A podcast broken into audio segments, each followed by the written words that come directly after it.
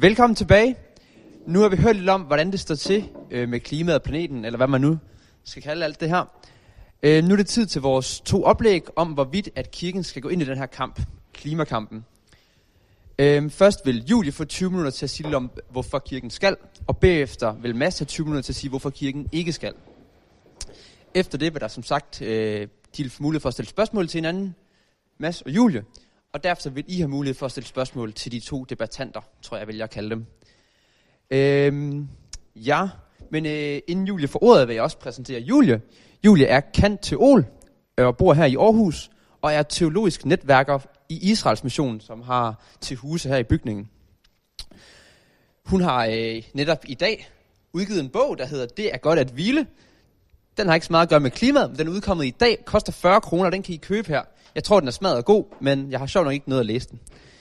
Øhm, og Julie, hun skal som sagt tale om, ud fra titlen, Ja, kirken har et ansvar. Og dermed vil Julie give et bud på, hvorfor kirken skal gå ind i klimakampen og hjælpe der. Men Julie, du får ordet. Tak. Jamen, øh, tak fordi jeg må være her. Det er jeg utrolig glad for. Jeg er glad for, at jeg må være sammen med jer og tale om det her virkelig, virkelig vigtige emne. For i lørdag så blev COP26 afsluttet i Glasgow. Det var et møde, hvor det stadig er svært helt at redegøre for, om resultatet var godt eller skidt. Til COP26 så var der politikere, aktivister, embedsmænd, erhvervsledere og journalister til stede. Men hvor var kirken? Det skal siges, at der var kirkelige aktører med, men i forhold til, hvor stor en bevågenhed koppen den havde fra stort set alle dele af samfundet, så var det altså ikke meget kirkelig opmærksomhed, koppen den fik.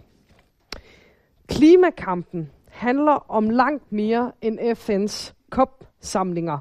Men jeg tror, at den seneste samling vidner om, at kirken endnu ikke helt har fundet ud af, hvordan man skal være involveret i klimakampen. Her i mit oplæg, så vil jeg pege på, hvordan vi med afsæt i treenighedslæren kan få teologisk sprog for, hvorfor kirken skal ind i klimakampen. Så det er det, I skal lytte til nu. Jesus havde grundlæggende et budskab til menneskeheden og til skaberværket i det hele taget. Gud ville igennem Jesus forsone alt med sig. Det skete igennem Jesu liv, død, gravlæggelse, opstandelse, himmelfart og sendelse af ånden. Jesu liv og død og opstandelse var ifølge Paulus opfyldelsen af Guds løfter til Israels folk. Evangeliet handler altså om, at Jesus fortælling er opfyldelsen af Israel fortællingen. Når jeg begynder her med at tale om, hvad evangeliet er, så skyldes det, at kirken den er sat i verden for at meddele evangeliet til verden. Denne meddelelse af evangeliet kan med Jesu egne ord opsummeres i det dobbelte kærlighedsbud. Elsk Gud med alt, hvad du er, og elsk din næste med alt, hvad du har. Kærligheden til Gud skal omsættes til ens næste. Det er en dyb jødisk tankegang, Jesus kommunikerer, og som han med sit sonoffer på korset selv udlevede fuldt ud. Når det handler om klimakrisen, så er virkeligheden den, at implikationerne af klimaforandringerne påvirker Guds skaberværk, os mennesket. Derfor så skal kirken i sin kommunikation af evangeliet også være involveret i at bekæmpe negative konsekvenser af klimaforandringerne. Og her, der tror jeg, at der ligger en særlig udfordring til os i Vesten. Fordi, som Michael også har været inde på, det er os, der forbruger flest af naturens ressourcer og udleder mest CO2, men vi mærker mindst til konsekvenserne af vores forbrug. Konsekvenserne de mærkes i dele af verden, hvor jeg aldrig selv har været. For eksempel så øh, har det sydlige Madagaskar ikke haft meget regn de seneste fem år, hvilket betyder, at der bryder ørken frem på øen. Den manglende regn, den betyder, at 1,4 millioner mennesker er bragt i en meget usikker livssituation. Det vil altså svare til, at Storkøbenhavn var bragt i en meget usikker livssituation. For mig at se, så må kirken hele tiden spørge, hvordan afspejler vores kærlighed til Gud også vores kærlighed til vores næste.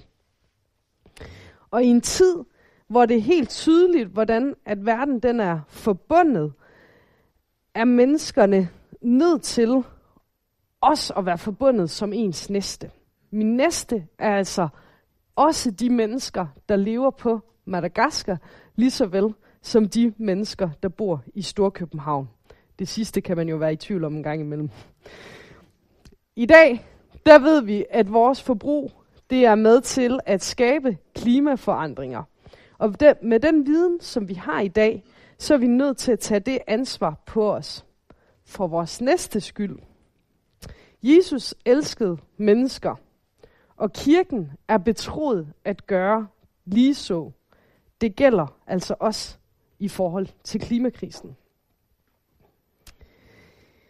Forfatteren Magnus Malm, han har en tese i sin bog, som om Gud ikke findes. Hvad sker der, når livet sekulariseres?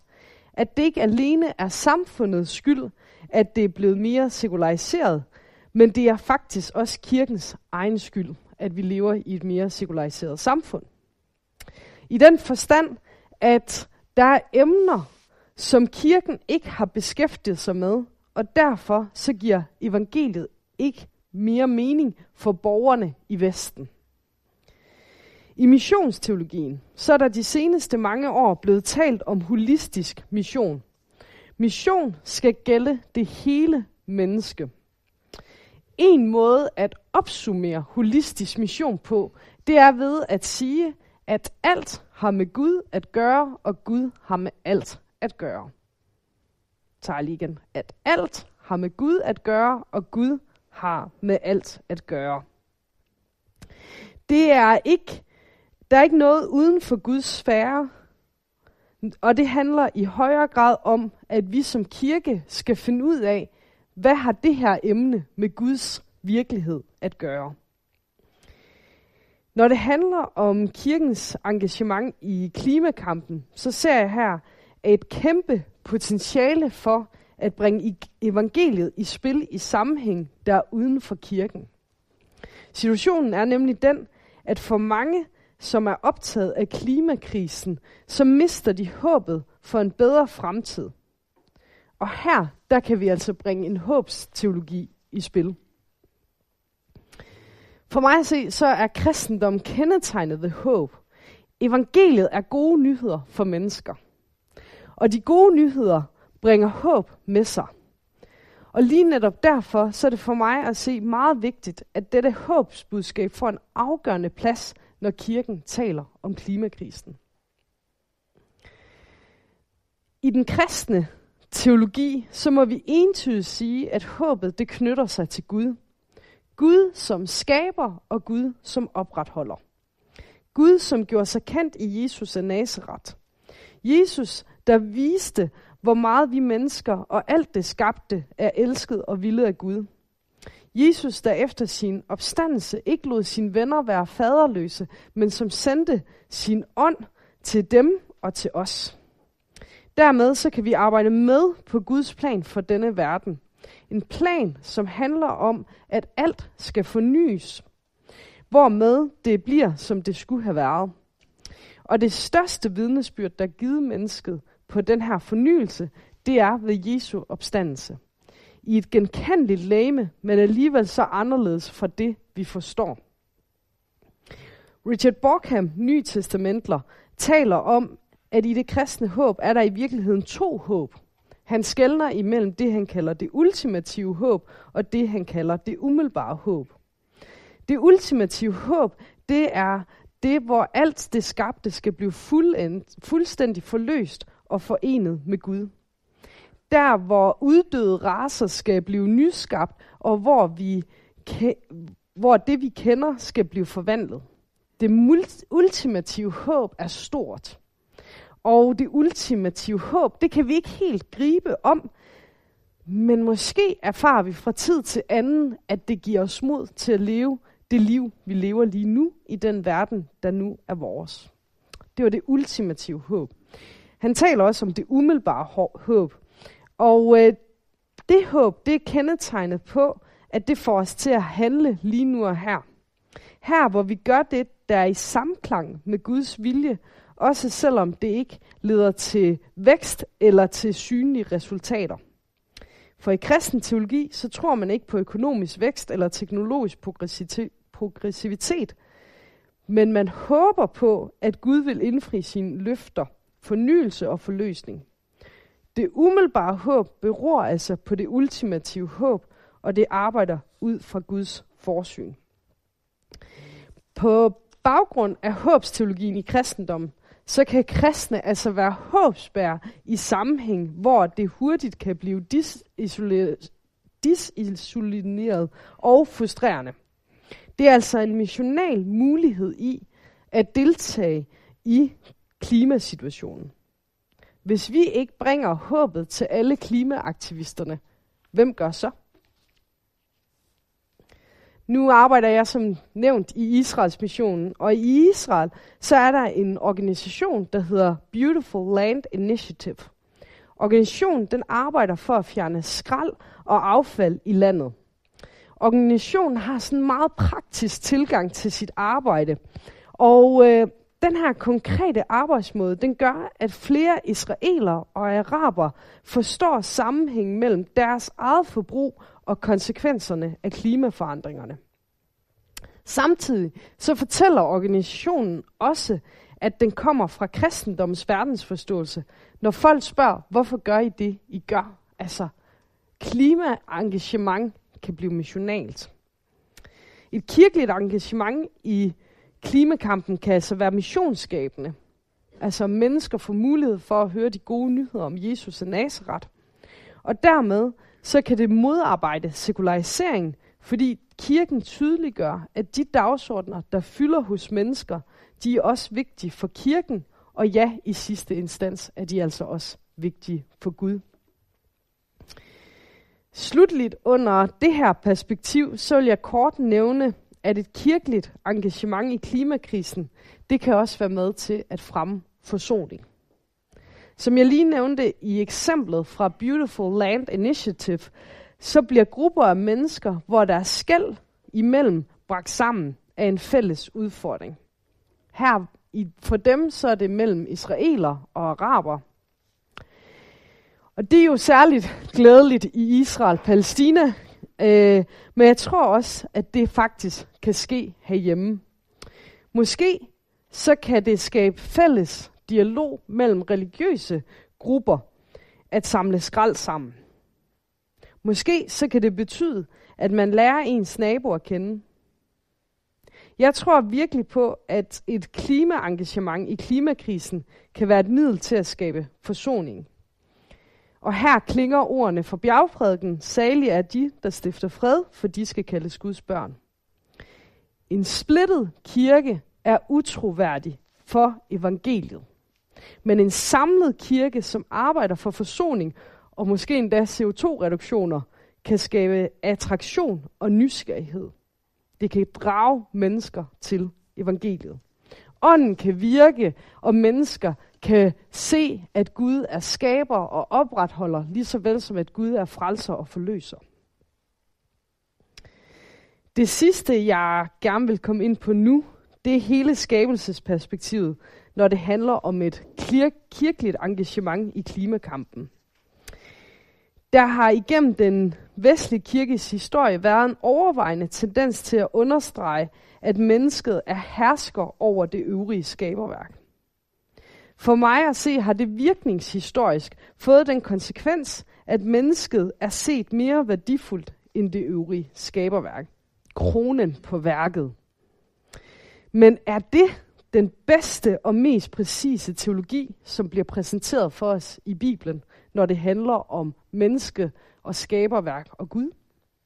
Det er selvfølgelig et utroligt stort spørgsmål, øh, men her der kommer et komprimeret svar. Det vil sige, der kan siges meget mere end det, jeg gør nu. For det første, så er det vigtigt for mig øh, at forstå, hvordan menneskeheden i den kristne narrativ er en del af det øvrige skabelse. Hvis man ser på for en af fortællingerne fra skabelsesberetningen, så vil man kunne se, at øh, det, der skabes på de første tre dage, det udfyldes af det, der skabes på de efterfølgende tre dage. Altså, at det rum, som skabes på første dagen, bliver udfyldt af det, der skabes på fjerde dag, og så fremdeles. Øhm, og der, hvor det særligt er interessant for vores fokus, så er det at bemærke, at det, der bliver skabt på tredje dagen, nemlig det tørre land, det bliver udfyldt af alle slags vilde dyr, al slags kvæg og alt krybdyr og mennesket på sjette dagen. Jeg tænker, det er virkelig værd at bemærke, at mennesket altså ikke har fået sin egen skabelsesdag, men mennesket er en del af det skabte på landjorden. Det fortæller os, at vi har noget til fælles med det øvrige skaberværk. For det andet, så kan vi også se, at selvom der i skabelsesfortællingen bliver talt om, at mennesket skal herske, som der står, og Gud velsignede dem og sagde til dem, bliv frugtbare og talrige, opfyld jorden og underlæg jer den. Hersk over havets fisk, himlens fugle og alle dyr, der rører sig på jorden. Så siges der også, Gud Herren tog mennesket og satte ham i Edens have, for at han skulle dyrke og vogte den. Det betyder altså, at mennesket skulle være forvalter. Forvalterskabsrollen, den giver også langt bedre mening end herskerrollen, set i lyset af, at mennesket ikke har sin egen skabelsesdag. Men mennesket er en del af det øvrige skaberværk. Der er altså ikke en hierarkisk tænkning af Gud, mennesket, det øvrige skaberværk i den kristne teologi, men der er en tænkning af, at der er Gud, og så er der alt andet. Denne manglende hierarkiske tænkning, den tror jeg virkelig, vi har brug for at genopdrage på mange forskellige områder i vores verden i dag. I vores tid, så tror jeg virkelig, at vi har brug for at genopdage, at den kristne teologi og tradition indeholder en stor forståelse af det, jeg sådan i andre sammenhænge har kaldt forvaltende kristendom. Det er en kristendom, hvor vi mennesker forstår, at vi forvalter af det skabte. Vi er ikke mere værd end det øvrige skaberværk, men vi har en særlig opgave i at skabe gode vækstbetingelser for hinanden og for naturen. Jeg tror, at den forvaltende kristendom kan være et vigtigt modsvar til forbrugerismen. Efter faldet, her til allersidst, efter faldet er verden gået i stykker, og relationen mellem Gud og mennesket, mennesker imellem og mennesket og naturen er ødelagt. Men jeg synes, det er enormt beværkelsesværdigt, at Gud aldrig fjerner kaldet om forvalterskab fra mennesket. Tværtimod, så ser vi, at de ser vi i den bibelske fortælling, at de mennesker, som vandrer med Gud på en særlig måde, skal varetage det kald. Man kan overveje, om hele den hebraiske bibel er en fortælling om, at Guds udvalgte folk skulle skabe gode vækstbetingelser for hinanden og naturen. Opsummeret står jeg altså for et klart ja til, at kirken skal engagere sig i klimakampen. Det skal vi for menneskers skyld, for missionen og forsoningens skyld, og fordi Gud ikke har frataget os ansvar for at være gode forvaltere.